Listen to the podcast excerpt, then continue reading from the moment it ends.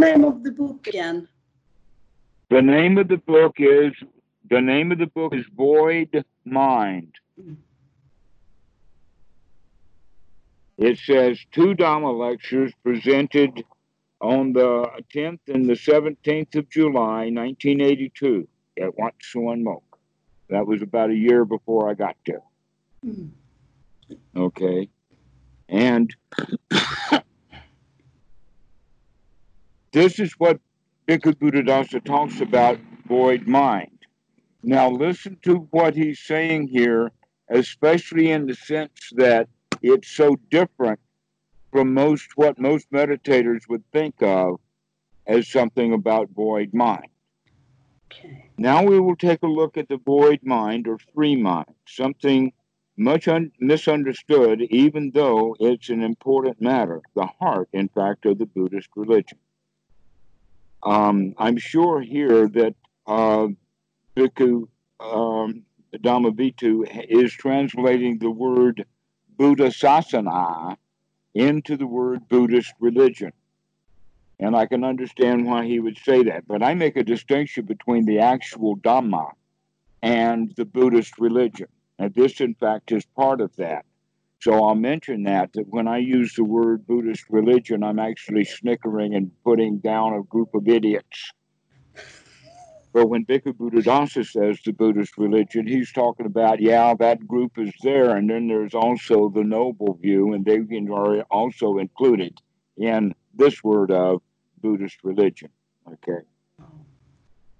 So, in that regard, it's at the heart of the Buddhist religion there's this quality of void mind. There are those who misunderstand the void mind concept, those in opposition to it, those who make a joke of it, those who criticize it, those who slander and say unpleasant things, those who pretend that it's something bad, and so on.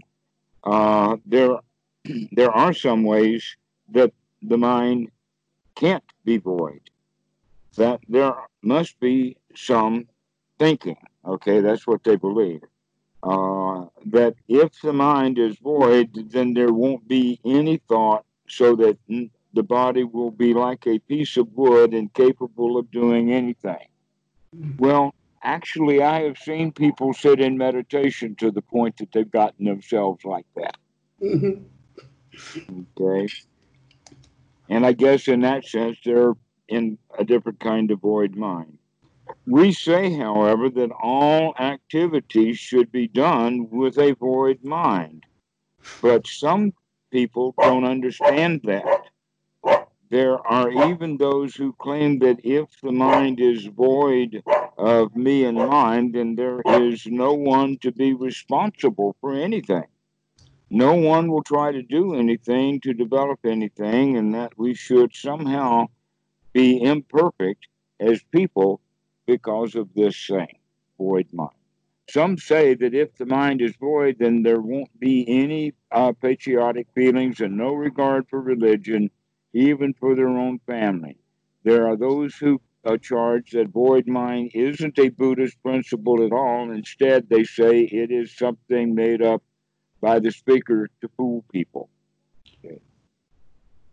Actually, I can understand that position, and in English, in America, we'd call that being empty headed.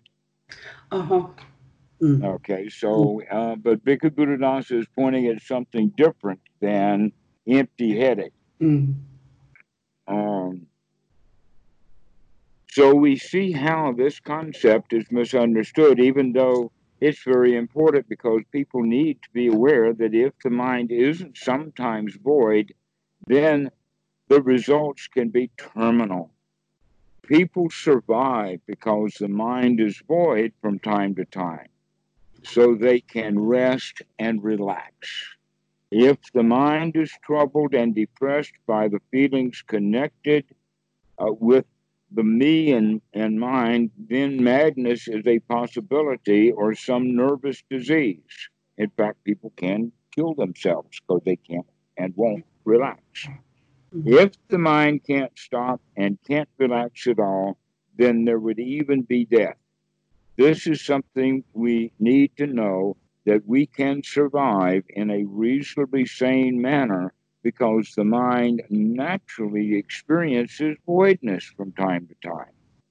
And at such times there is physical relaxation and contentment, and the mind is best able to think and to function. Now, I would say that generally that's generally a short period of time. Like when the guy first comes home and sits down for one, two, five seconds, he's been void mind before he yells at his wife. There's an Archie Bunker in everyone.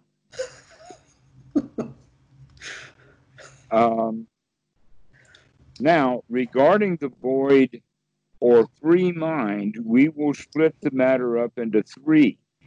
There is voidness by way of samadhi, voidness by way of vipassana, and voidness by way of nature.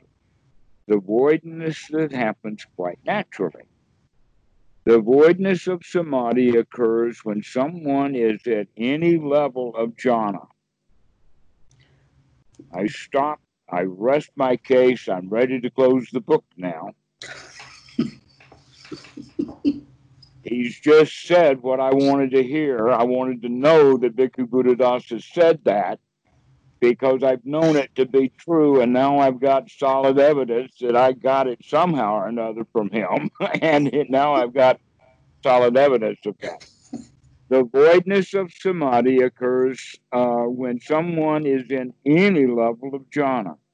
When fully into jhana, there is freedom from defilement, and the mind is fixed on the components of the jhana or on the signs that we're uh, using as an object.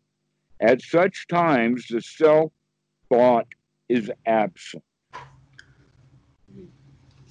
There is no thinking that I have entered jhana or that I'm concentrated. In fact, if we do so, we throw ourselves right out of it.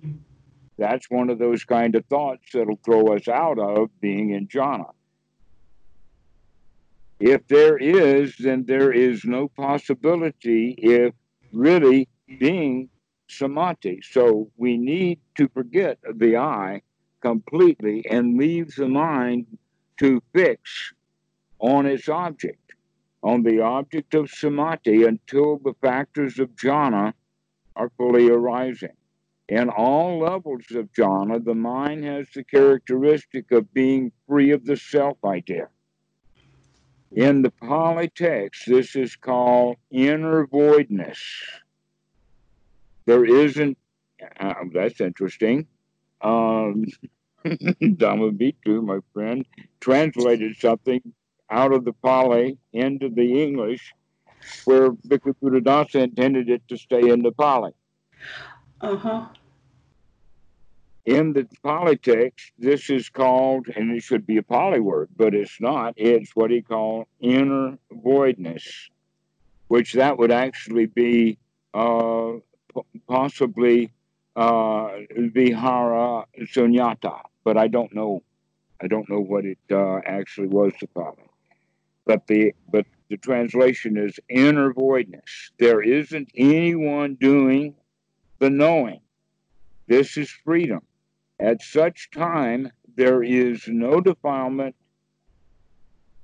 no nivarana. That's the hindrances or the obstacles uh, to our uh, focus. They're all put to sleep.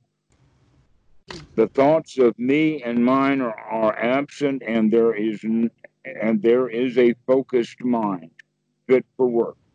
In this kind of experience, there is uh, contentedness, purity, stability, but there is also agility of the mind. Now, that's one that I don't put a lot of uh, uh, point to, but yes, now the mind is really agile. It's really nimble. Why is it nimble? Because we want to be able to maintain this state. And so we go on guard. We keep that mind nimble and quick so that if any hindrances come back up, we'll know it. Okay. There is a, and the Pali word for that is kamaniti, ania, kama ania, which is to say that the mind is nimble, quick, and able to do its proper duty. Such a mind can do anything well. If the mind isn't like this, then it isn't in samadhi and won't be able to function properly. Here, Bhikkhu Buddhadasa is kind of pointing at this first jhana should be our walking around state of mind. We can still function and do anything, but we're doing it with a mind that's fit for work and void of the bad feelings of personality. We're void of that self and everything associated with it. Hence, we can work with a void mind, especially when it involves the mental work connected with the attainment of the path, the fruit, and the bana. So he's saying, yes, not only is it true for all of our work, but when we're really focusing on the Dhamma and really looking at what's going on, then the mind can be nimble, it can be quick, we can put insights together, we can figure out what's going on in the mind. That's the kind of that and that so we want to have the mind in that state or fit for work because the mind is actually quite a brilliantly subtle thing. So they say there are more tra- um, connections in the human brain than there are in all of the stars and all of the galaxies. Mm-hmm. okay. So we are really well connected. and that we can get that mind focused in a way so that it's quite agile. Mm-hmm. And so we can see things quickly. Yeah. It is said that if the mind is not void and not free, then it is not in samadhi. But if it is in samadhi, then that is freedom itself. This is the mind made void by way of samadhi. Now, voidness arises through the practice of vipassana. That is, though the clear seeing into the Dhamma, into the things the way they really are. This is about investigating anything to see it as it actually is, to complete the world, to uh, contemplate the world, for instance, and see it as void as any meaning of self. And the text have, uh, ooh, that's a long one. Atina va, uh, no, I'm not going to do it. um, the, the, it's really saying that the, that the world is void.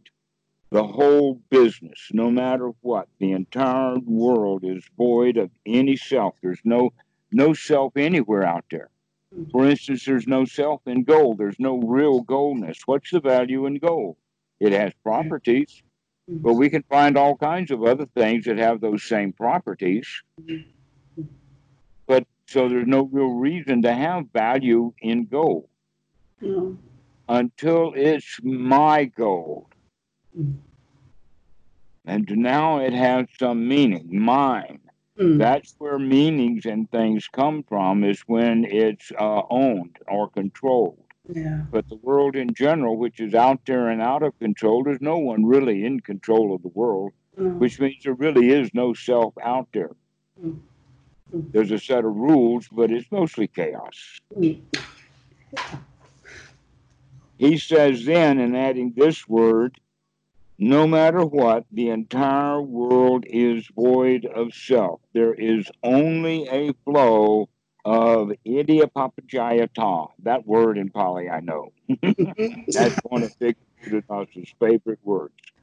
There is only the flow of idappaccayata, which means only the flow of cause effect, cause effect, cause effect, just like dominoes. The first domino hits the second domino. The second domino then falls over. And when it does, it may hit two dominoes. Oh.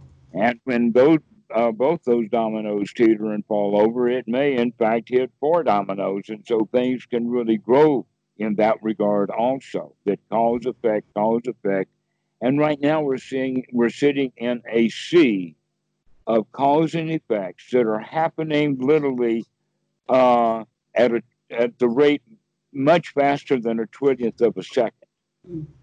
While there's many hundreds and thousands of millions and trillions of molecules all around us, and they're all interacting with each other. Yeah. And so, coming to understand that, that's the idea of Vipassana. There's no self out there Huh. anywhere. It's just a, a literally, it's a mess. And the better in tune we get with that mess, that selfless mess, then the closer to reality we are. There is no self entity involved. There is nothing that could be clung to as a possession. This entire world is just paticca samuppada dhamma. Mm. A paticca samuppada dhamma is something that arises in dependence on other things. The world, because it is not itself, exists. It must have some have come to be dependent on other things. So it's called paticca samuppada dhamma. There's something about that. Look at what he's talking about is that there's something actually exists on its own, then that means that it would not be subject to cause and effect. Mm. But in fact, we don't know of any such thing. Mm. All we know is everything comes to arise and passes away depending upon conditions. Mm. Even we've gotten to the point of building a place called CERN so we can prove that to ourselves right down to the tiniest of particles. Yeah, we can blow them all up.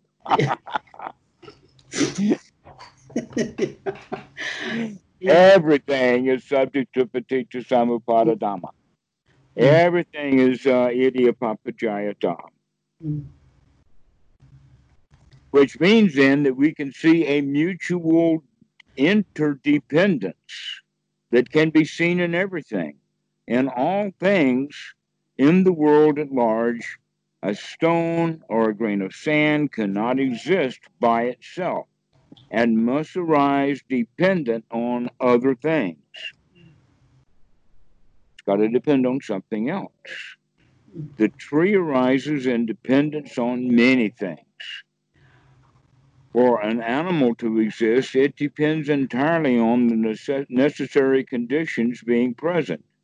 Even us, we are born and we are and we continue to live out our lives in dependence, in dependence on a certain set of conditions being present.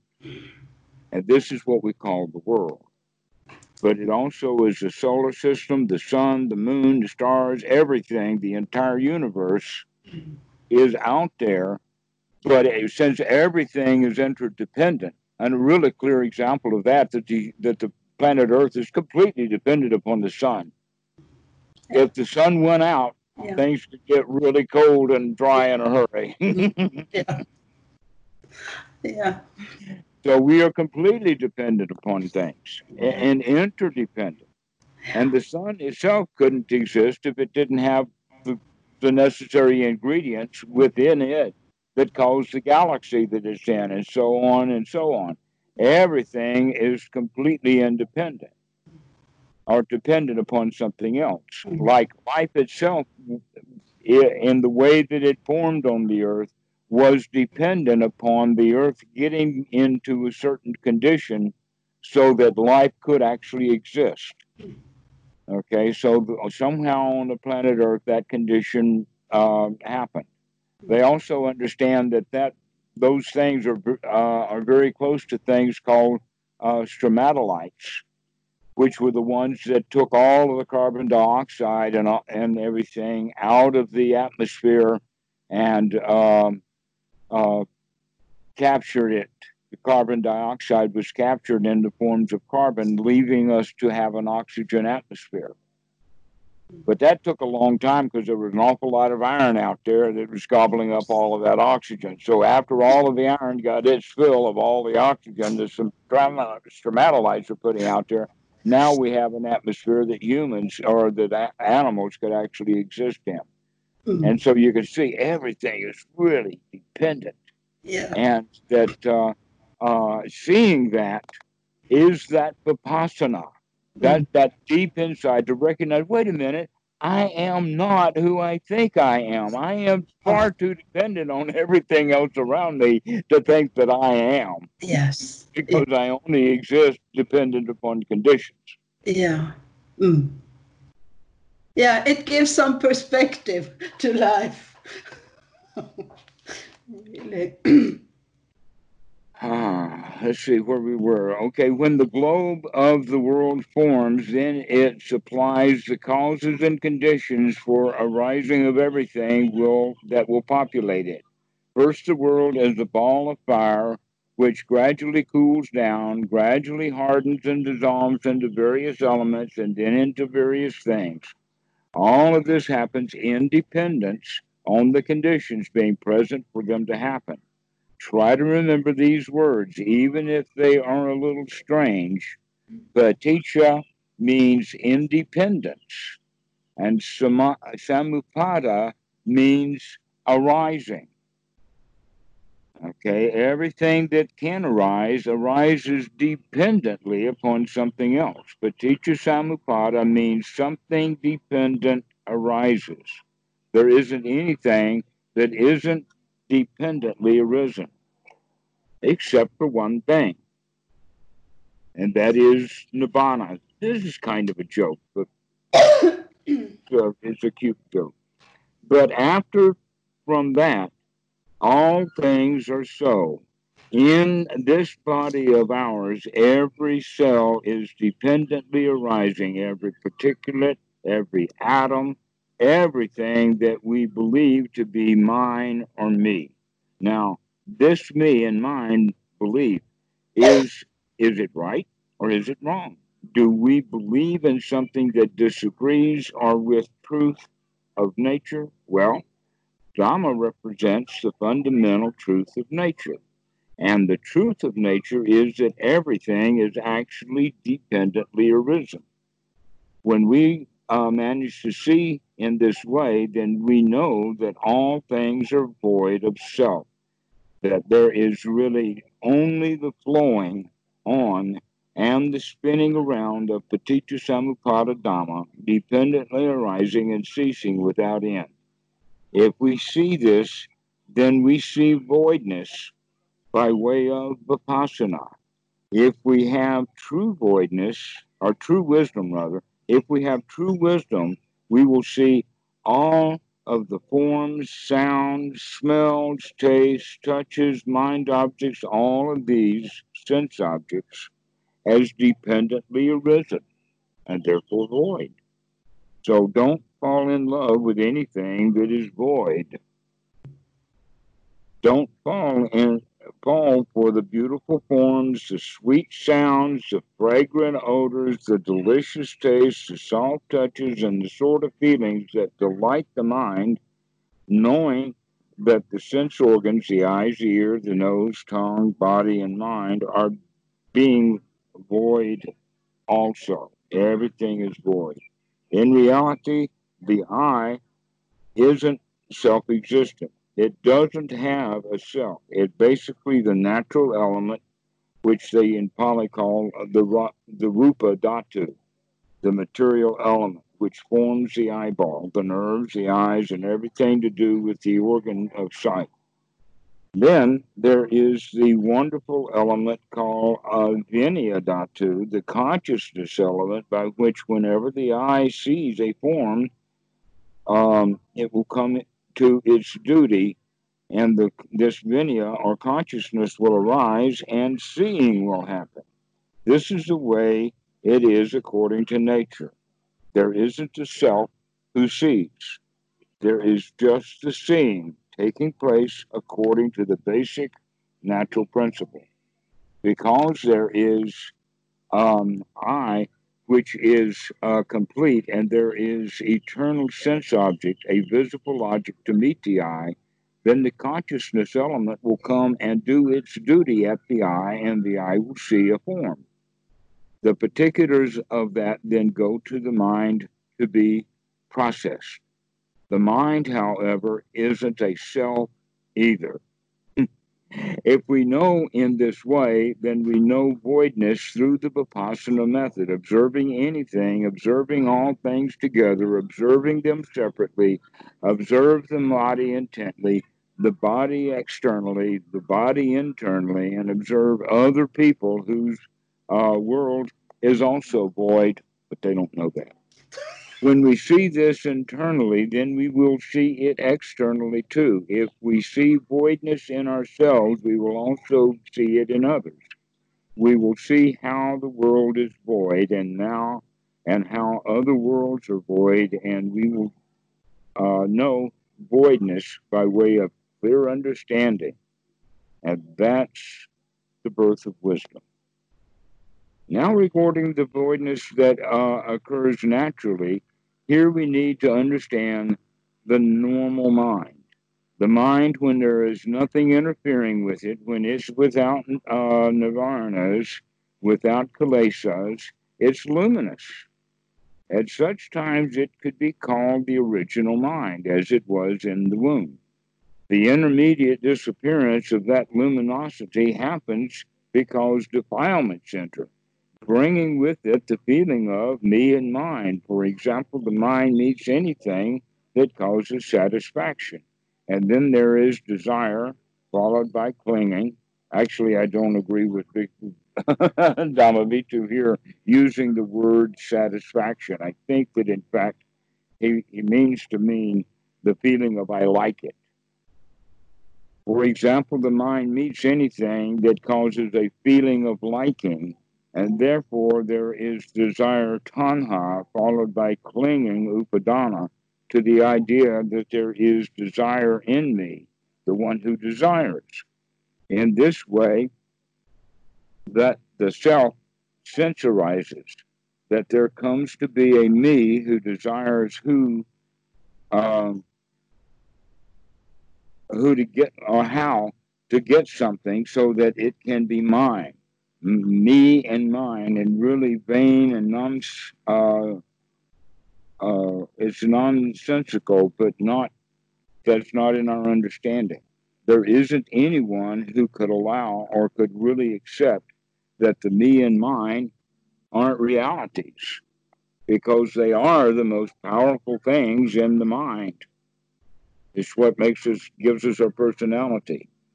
But observe how terrible the arising of the me and mine is and recognize that they aren't uh, uh, permanencies, knowing that they come and go, come and go, that they arise intermittently, and know that if they don't arise, then the mind is in its original luminous state, naturally void state, and without us having had to do anything at all. If there isn't any uh, reason for the mind to lose its uh, luminosity, then it will be in its original state quite naturally. This is the naturally void mind. Now, what Bhikkhu Buddhadasa is pointing out here, I think, flies in the face of the way that most meditators uh, tend to think things, that their mind is constantly in hindrances, constantly in junk thoughts. Mm. But in fact, we can apply the mind. If we didn't apply the mind, at least have a avoid mind a little bit, we couldn't drive a car. And you know that some people can get in the car and they are so strung out or upset yeah. they can't drive. Yeah. So that happens too. Yes. Sometimes we can't drive when we're when the mind is not void, when it's hung up with with things. Okay. Uh, let me check something here. Well, he's going to go on and on with this talk. this is nowhere near over. Okay, and and we're thirty minutes into it. So, um, do you want to read on? Because I've read to you what I wanted to Yeah. say. That's, uh, yeah, okay. I, I Okay, see. so we can discuss that. Do you have any questions about it? Not really. It's it's just very nice to hear. it's it's really it feels like this great freedom coming. Yeah, I, I think this is what I've started to realize uh, uh, in my own experience. I've kind of read about it before, but now I can really, I, I really know it. I, I I see it. Okay. Yeah. Uh, I did mention that Bhikkhu Buddhadasa told a little joke. And that Mhm. when, was when he said the only thing that is not conditioned is nibbana. Yeah, yeah, And the reason that he said that, and the reason that it's a joke, is because, yes, uh, nibbana arises when the conditions go away. mm, Okay, so it becomes unconditioned like that. An example of that, in fact, the original way that the word was used was in two ways. One was in animal training. When a wild dog, when the wildness is taken out of him, then he's nibbana. Another way is when the food is being cooked, it's hot. And it's not edible very well when it's really hot. It needs to cool off. It needs to nibbana. Okay. So we can say then that the, the food is nibbana because it's had uh, the thing that was keeping it hot was the fire. Now that that condition is removed, the food is naturally going to cool. yeah, But that's 2,500 year old thinking because we know, oh no, I can take that food out of that hot, that heat and keep it hot by putting it into a certain device that's well insulated. mm. Okay. okay, yeah, And so um, the real, the, the actual reality is, is that the Nibbana is not absolutely magically unconditioned, mm, but it does mean that when we take the conditioning of mm, uh, the mind away, then the mind is in fact void and Nibbana is there. yeah, okay, Okay.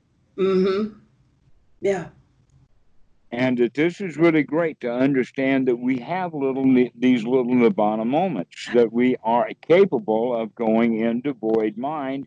But Mm. guess what? It happens and people don't know it. They don't recognize it. Mm, yes, uh, that that's uh, what I've uh, realized uh, from your teaching that I, I wouldn't have known anything about this otherwise because I, I might I may have read it in books, but I, I didn't get it like this before. I knew before when I was uh, reading your uh, what you wrote uh, in different places, I I kind of got it somehow. I knew there was something into that and in there, but it, it really didn't apply to myself in the way it's doing now. Now I I know it, so to speak. Yeah, Great.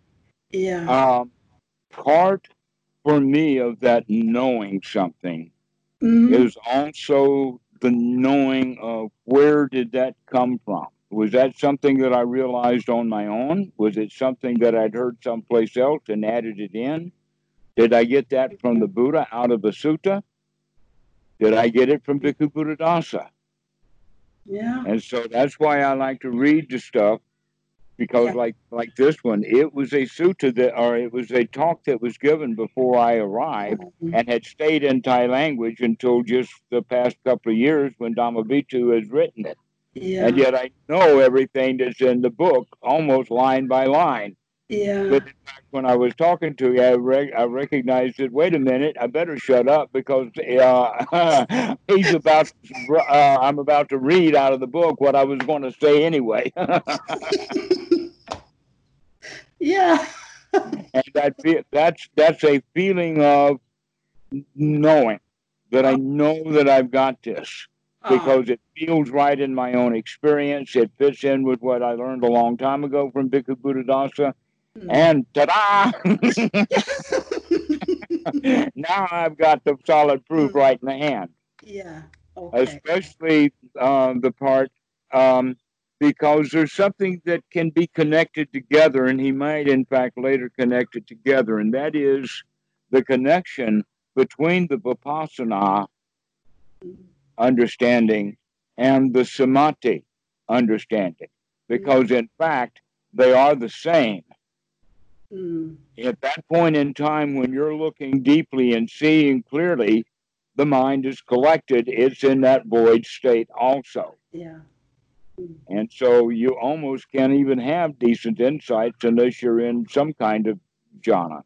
Mm. Momentarily, at least enough to have that insight. Yeah, it, it's like I, I I'm actually also reading this um, heartwood of the Bodhi tree is yes uh-huh. but yeah and i read it before and it was like this. I knew there was something in there i didn't really get. But now when i'm reading it it, it makes uh, it's like yes this is I, I, know what it's about now. So right. that's well one thing about the heartwood of the bo tree, and this is true about all, a lot of the books of Bhikkhu Buddhadasa, mm-hmm. uh, and that is is that he spoke very low class Thai language. Mm-hmm. He spoke the language of the street and sometimes the language of the mob. I mean, he spoke low class language. Uh huh. the Western translators, when they translate this, they struggle with it because um, we're trying to write a book here, folks. okay. so they raise sometimes the level of the language, and sometimes they raise it too high. Uh huh. Okay. And so it, it sounds, and the heartwood of the bo tree appears and feels when you're reading it like this is really high class intellectual yeah. stuff. Yes, yeah but it's not. You can strip that high class intellectual uh-huh. stuff right out of there. Uh huh. Guys, know this is really gut level stuff. uh, I think this is so important to know. I, I didn't know this before. So th- this is crucial for me to, to get this understanding. I, I wouldn't get it otherwise. So well, this is the value of the lingering culture of the Westerners who know Bhikkhu Buddhadasa, who listen to his old talks, who have been around and seen him. Yeah. Uh, uh, not just um, one author doing one book and another author doing another book. No, we're we're trying to put all of this kind of stuff together, and that's one of the criticisms of that one. I think, in fact, it was written I'm not sure, but this is one of them. I think it was done by Donald Swearer at uh, Swarthmore University, a Harvard dude, if you know what I mean. Okay, I can guess. and so, and he and he writes a lot of very high class documents. Yeah. Uh, and he's mostly interested in uh, the history. He's actually quite uh, quite up on all of the um, political stuff that's been happening in Thailand and how Bhikkhu Buddhadasa was in and out of that. Sort of like, um, how to say it? Oh, there's a movie that's called Forrest Gump. Yeah.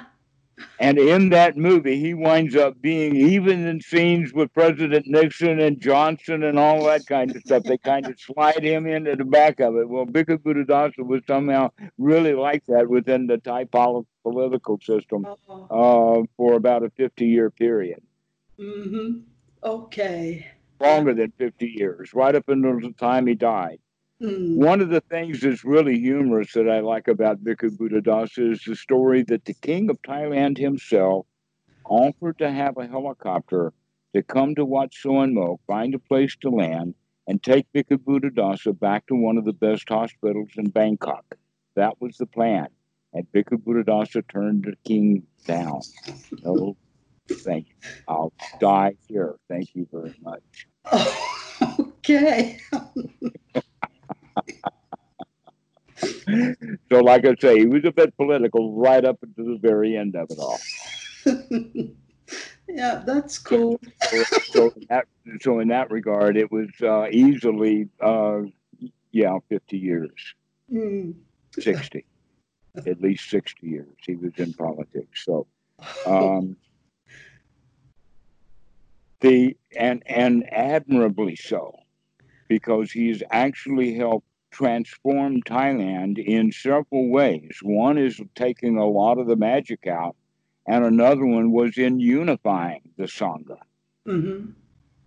Mm. And so he collected when when the uh, elderly monks figured out what he knew and and how he taught. They it almost formed an organization of elder monks around him that uh, is quite remarkable. Oh, and that the, the generation of monks that were there at Wat Suan Mok when I was there at Wat Suan Mok wind up being, um, let us say, highly sought in important Wats around the country to become the temple abbot.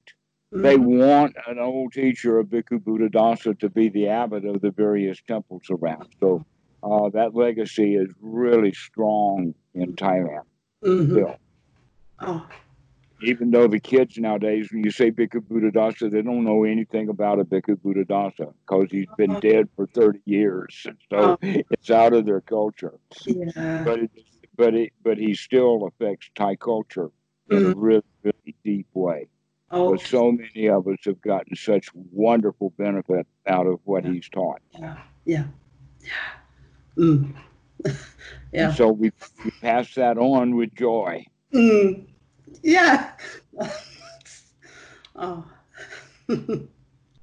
So, in in this regard, the way that we're practicing anapanasati is is that since we're coming so close to first jhana anyway, why not go ahead and go for first jhana, get the mind really fit for work, so then our vipassana is really solid first class Mm. vipassana, Mm.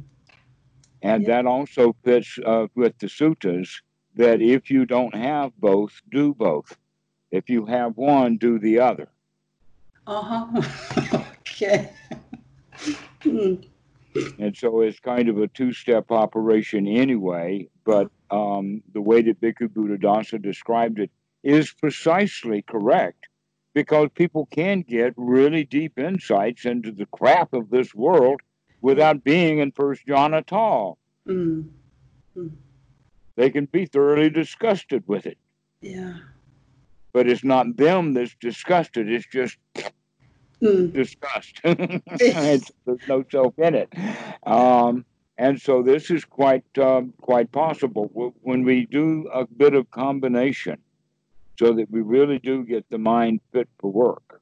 Mm. Then we can see that point that uh, I was mentioning that um, I would change the way the wording was because um, um, Dhammavidu was actually doing Paticca Samuppada right there in a sequence of um, Vedana, um, Tanha, Upadana. Mm. And the first one he translated as uh, satisfaction, but that's not. It's not satisfaction because satisfaction does not lead to greed. Mm. Satisfaction leads to satisfaction. So we have to really look at what's going on in the actual suttas there and just recognize. In fact, I might even point that out to him that he might want to find a way of. Once the book's out on the press, it's hard to bring Yeah. it back. change the word. Yes. Yeah. but it actually is the feeling of liking.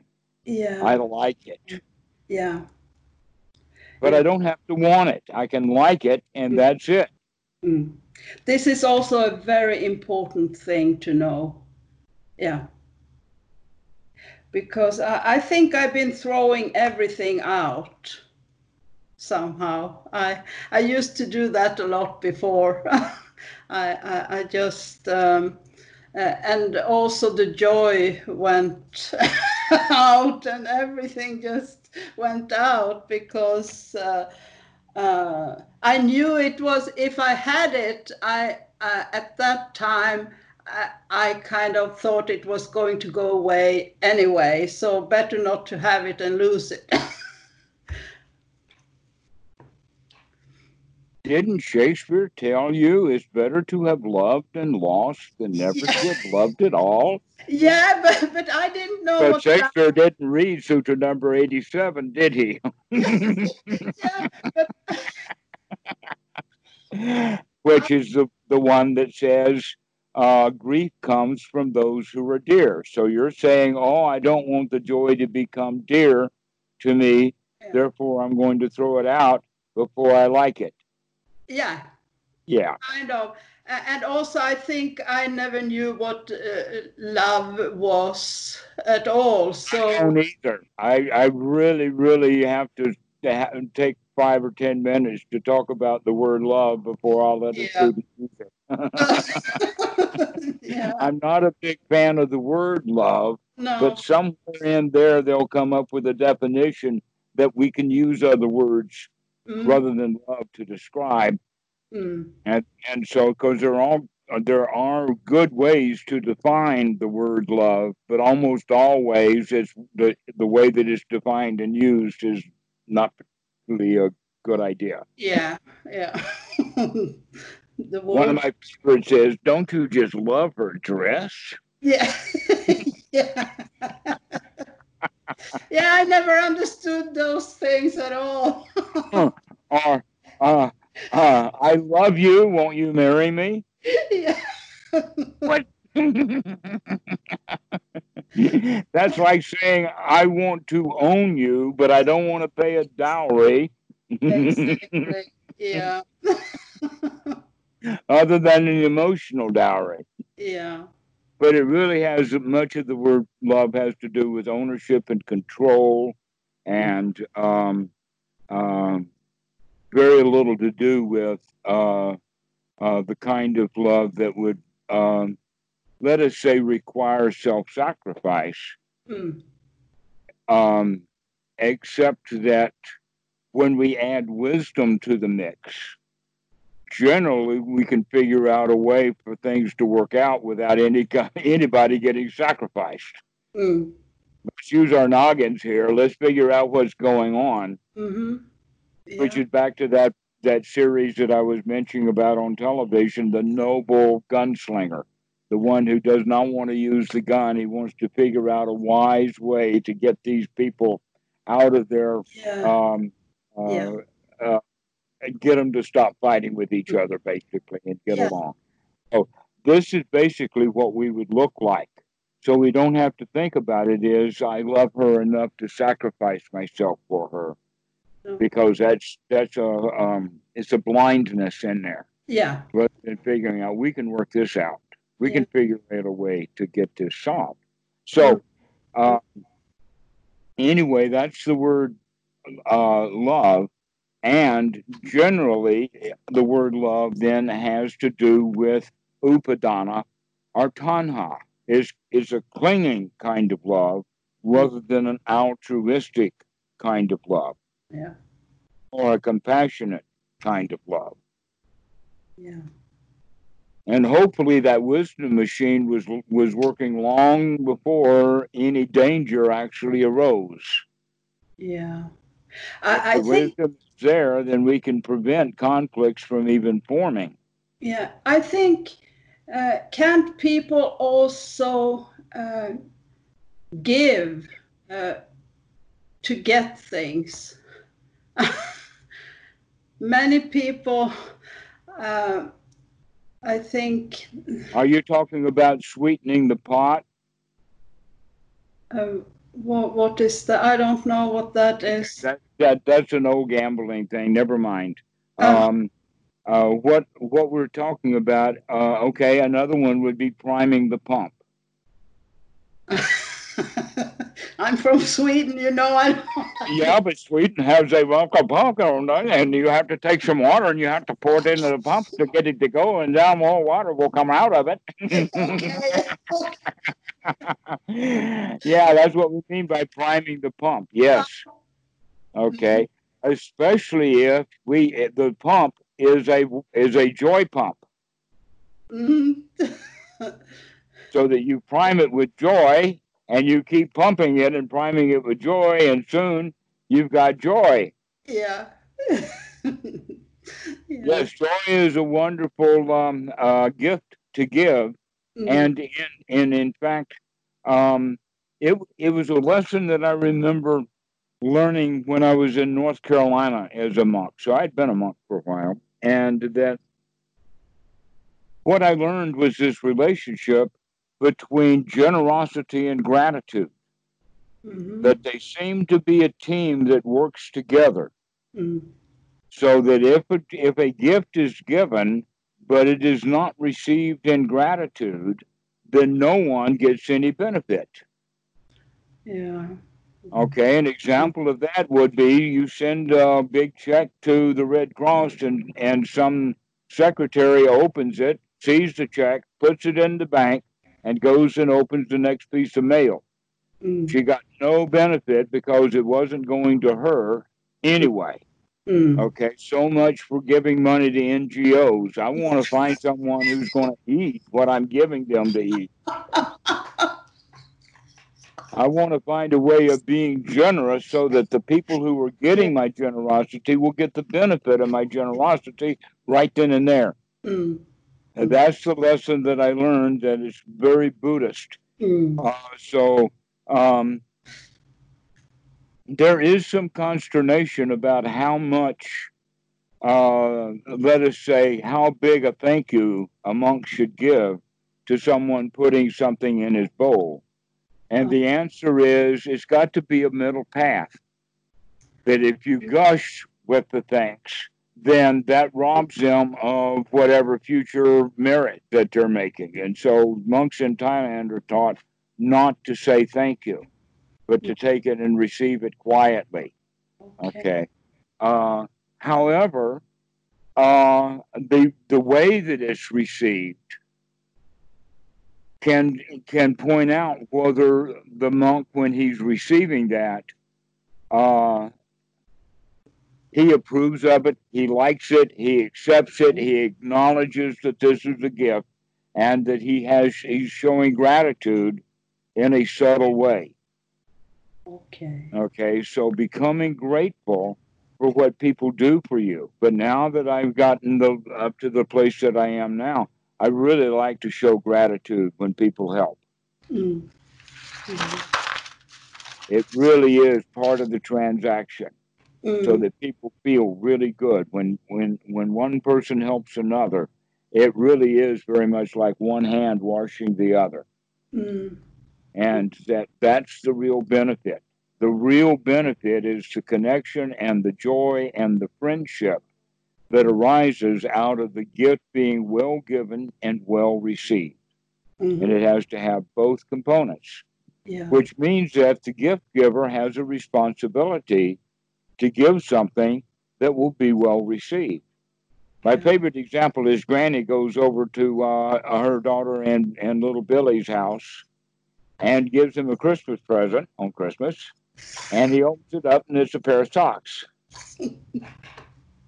and he looks at her and he looks at the socks and he puts it down and he goes back over somewhere. And mom says aren't you going to say thank you to granny? And so he gives a begrudging thank you. Okay. Now if granny knows what i know she's going to go to mom and says what does billy really like? What would be a really big surprise for him? Something that he's not expecting or maybe he wants and doesn't expect you to give it to him what can we do together to really surprise the kid and make him feel good? Mm. Okay, and then to the dad's great surprise, in comes Granny with a pony. Yeah.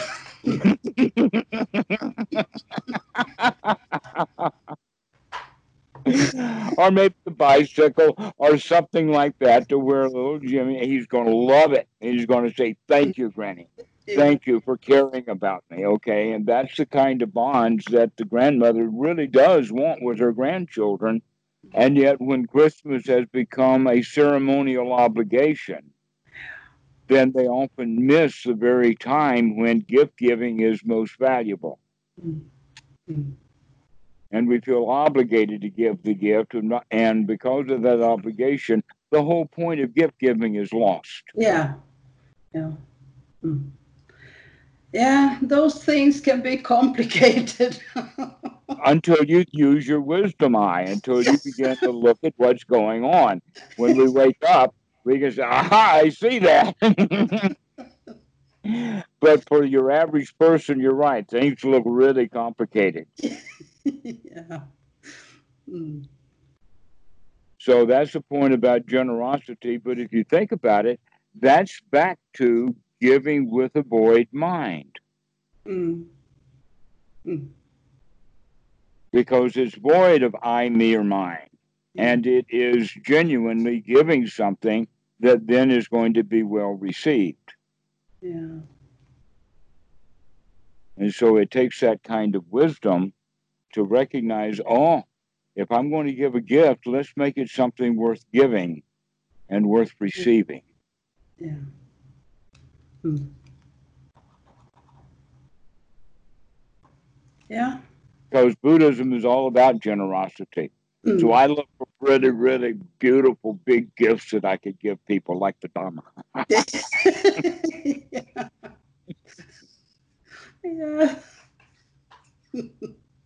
yeah. yeah. That's what they say. The Dhamma is the very, very best gift that can be given. Yeah. Yeah. And look how well it's received. Yeah. That's what makes it worth giving is the fact that it's really well received. Mm. Yeah.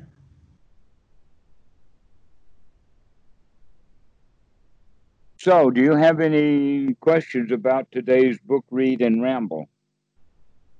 Not really. I have another one that um, uh, if I could ask you after this recording. Okay, we can say goodbye on the recording and then we can continue to chat. So we'll say goodbye recording and turn Thank it off and go. Uh, how do we turn that recording off? I know I can do it somewhere. There we go. Bye bye.